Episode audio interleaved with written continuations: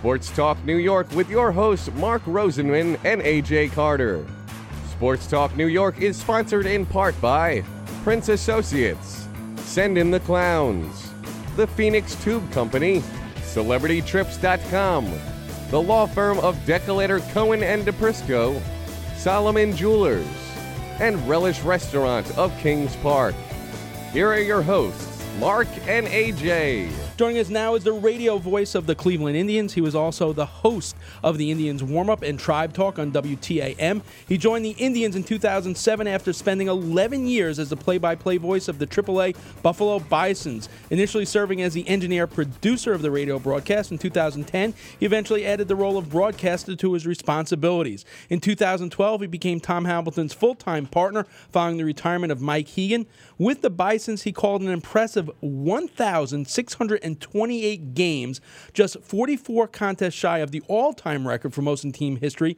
And AJ, would you happen to guess who that was held by? He, has been a, a multiple times on this show, by the way, but not for baseball. Not for baseball. But if you were paying attention, you would have known it was Pete Weber. He's the only broadcaster to call three Bisons championships 1997, 1998, 2004. He was also the play by play announcer for the 2002 AAA All Star game. In 2011, he was inducted into the Bisons Hall of Fame along with former Major League Baseball player, American League Manager of the Year 2003, Tony Pena. It is a pleasure to welcome Jim Rosenhaus to WLIE Sports Talk New York. Welcome, Jim. Holy smokes, that was quite a build up there, Mark. now, now, we've run out of time, by the way. right. Thank so you. Now we have to go to commercial break. so welcome, Jim. You yep. missed out. I did something in kindergarten, too, if you could go back and, and slide that in there. uh, 1,628 games in Buffalo. Some would probably consider that cruel and unusual punishment. You know, the past seasons of, of Cleveland Indians baseball has been something pretty special. After losing to the Cubs in the World Series, this season, they go on to break the Oakland A's record of consecutive wins.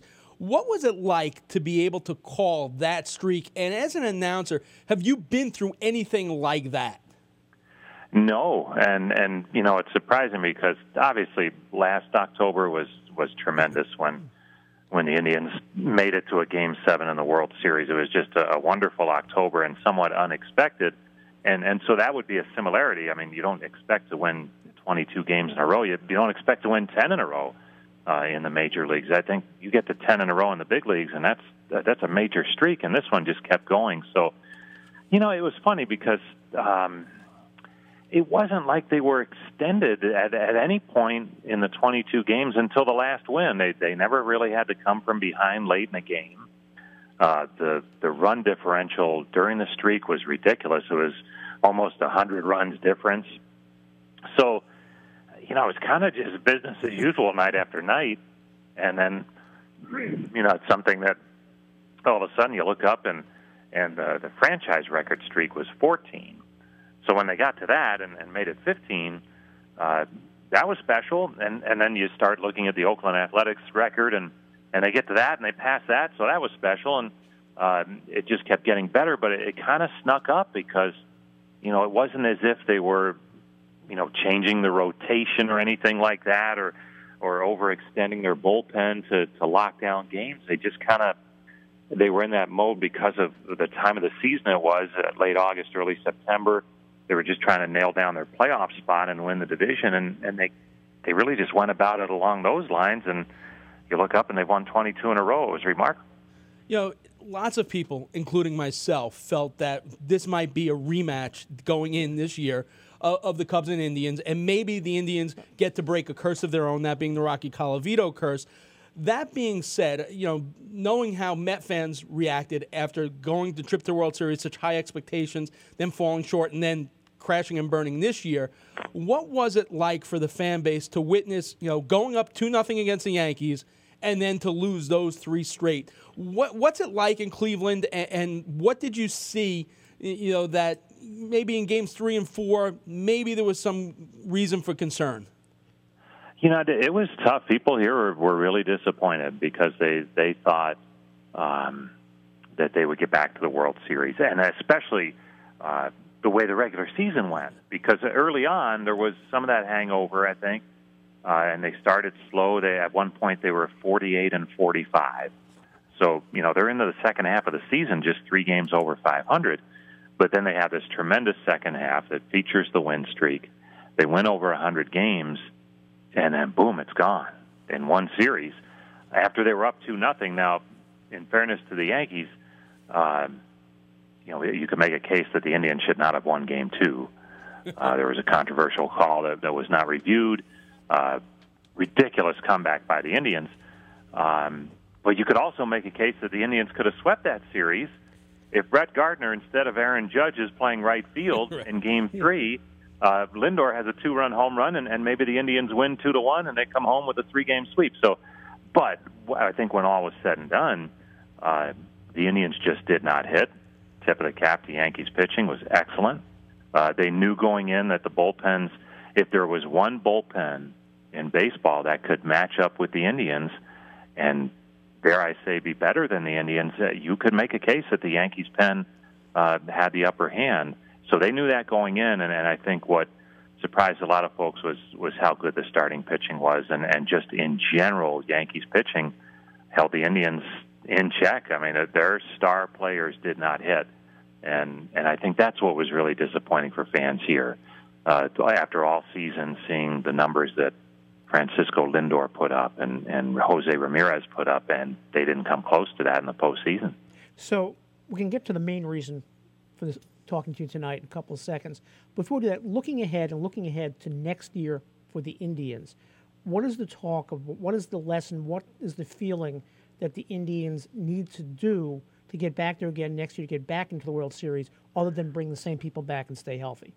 Uh, Well, you know, I think there were some things going into the postseason roster-wise that that were a stretch, and they were. I mean, their outfield was a mess because of injuries. Who's playing center field is the there- question. Yeah.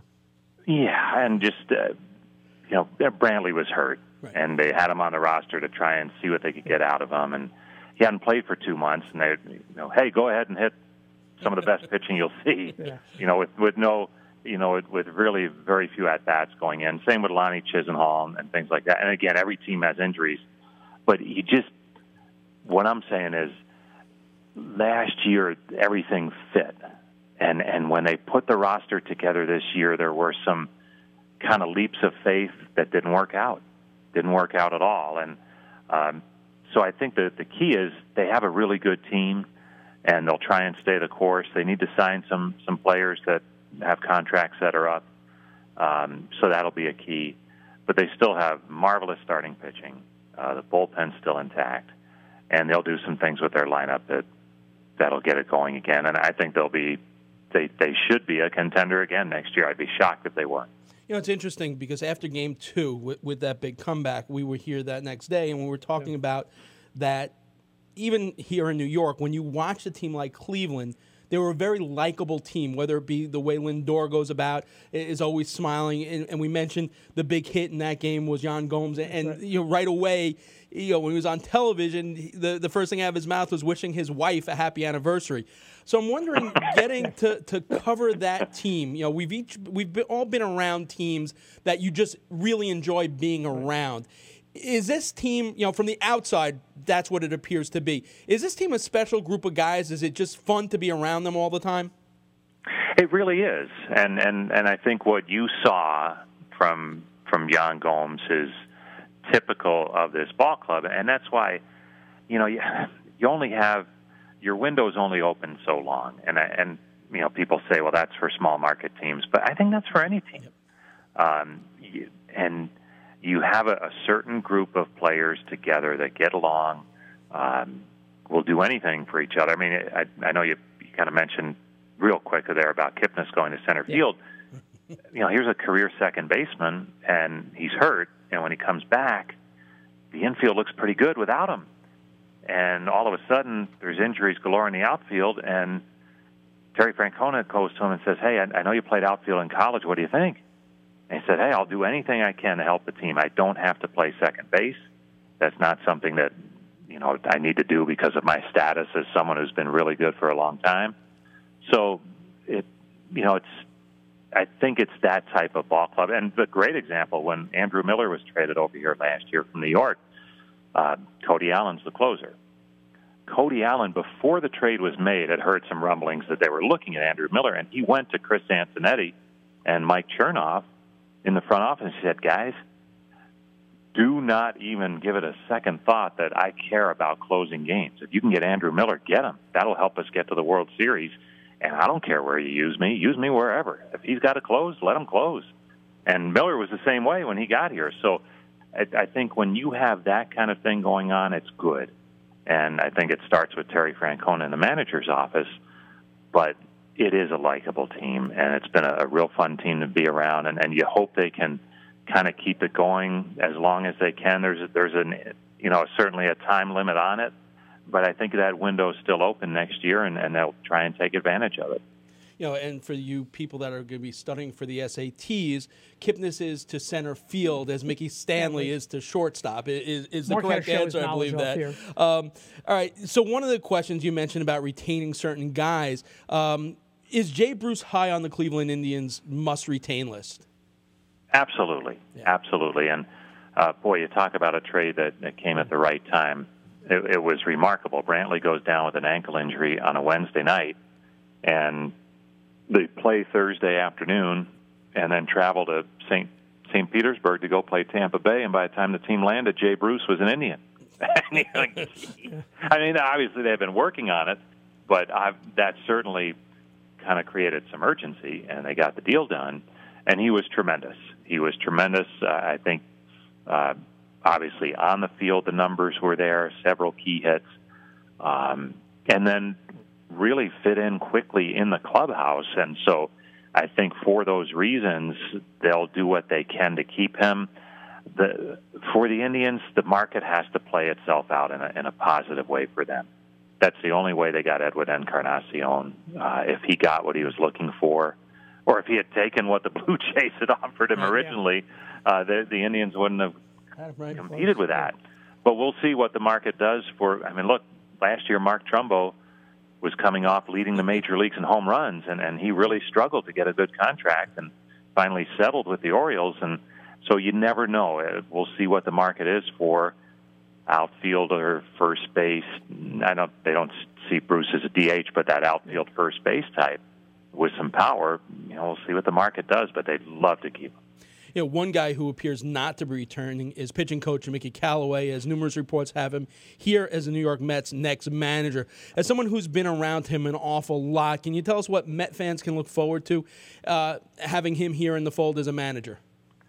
Well, you know, it'll be interesting to see uh, how he can transition from pitching coach to managing. But here's here's the key. Um, I heard that he was interviewing with the Mets, and when I heard that he got an interview, I figured he's gone. he won't be back with Cleveland because he he's tremendously prepared. And you got to remember when Terry Francona was hired here back in 2013, Mickey Callaway I think had one season as a minor league pitching coach at the single A level and then was the minor league pitching coordinator for maybe two seasons. So he was very early in his career as a pitching coach but they gave him an interview with Tito, and and Terry had some some other candidates for sure, people that he knew a lot better. He did not know Mickey Callaway at all, had never met him, and Mickey blew him away in the interview. And four days after he was hired, the big project was Ubaldo Jimenez, who was coming off a, a tough year the year before. How are they going to fix Ubaldo Jimenez? He, four days after he's hired as pitching coach, he's in the Dominican Republic working with Jimenez in late November, early December to try and get him turned around. And as it turns out, Jimenez was a huge key for the Indians down the stretch in 2013 when they earned a wild card spot.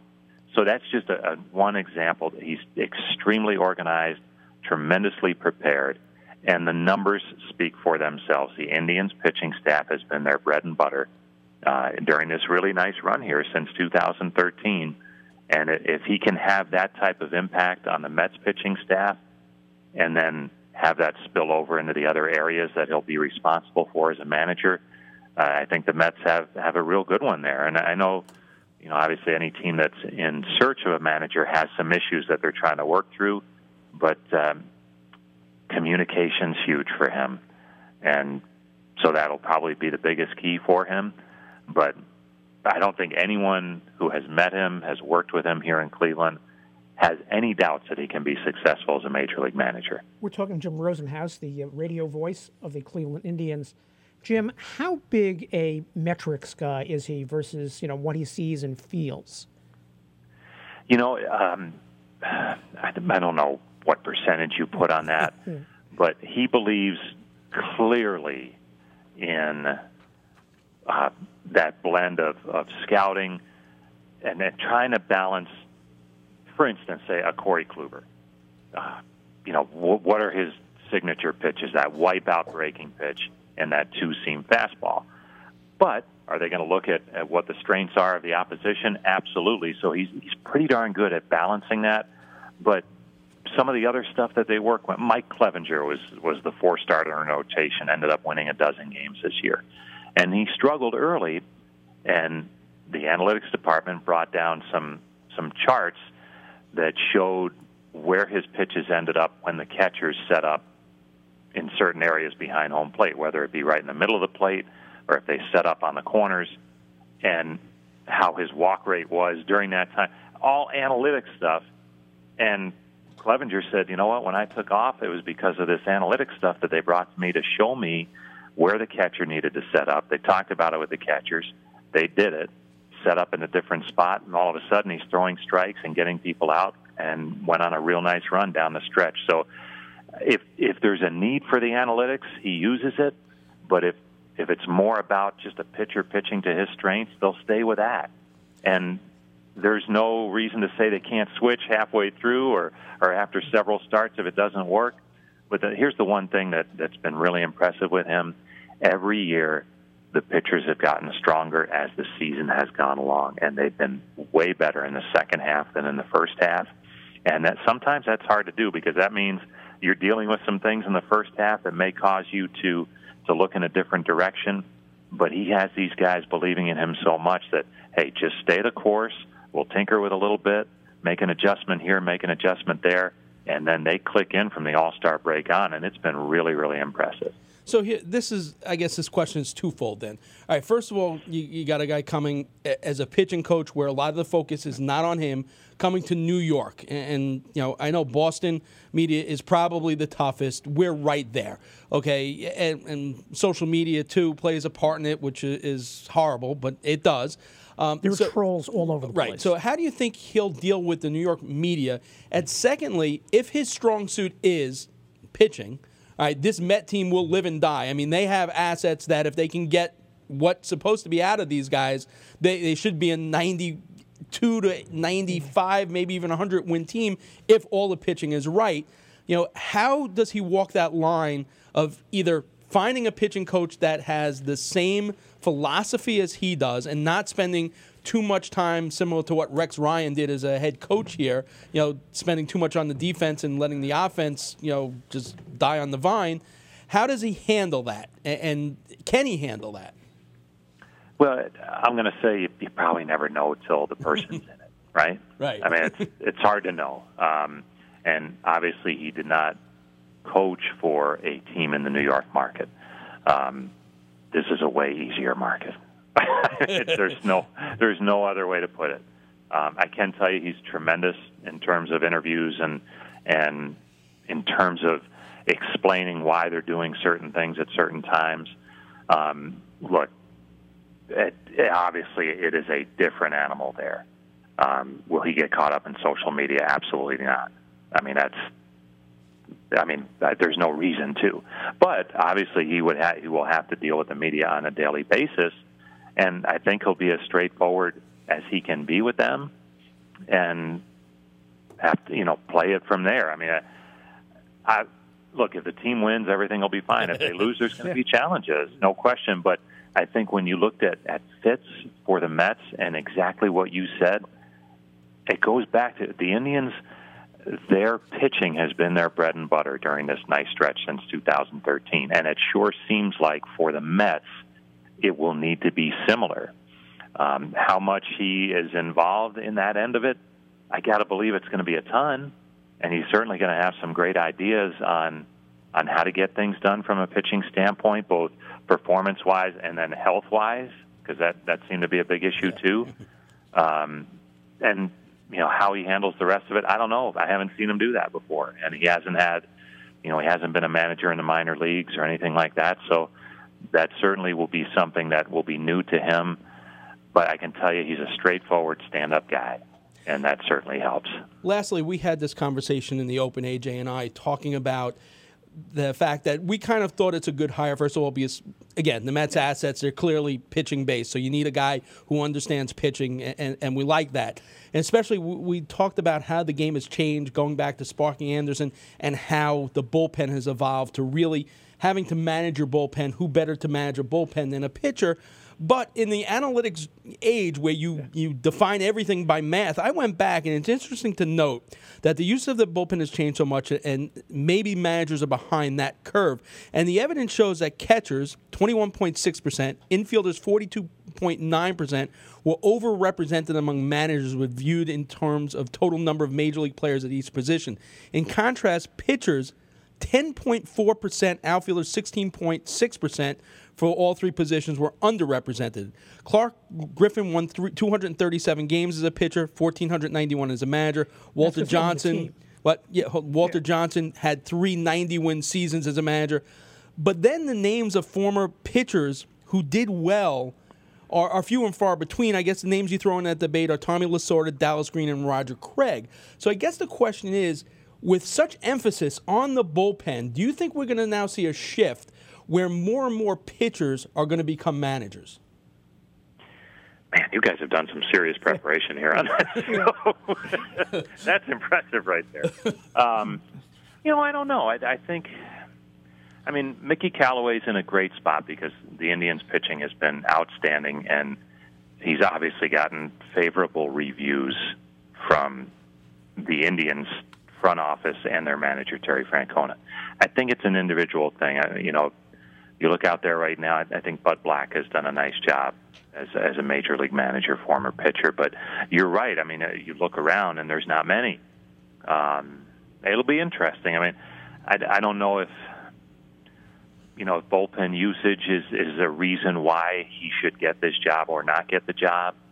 Um, you know, because of familiarity on how to use a bullpen.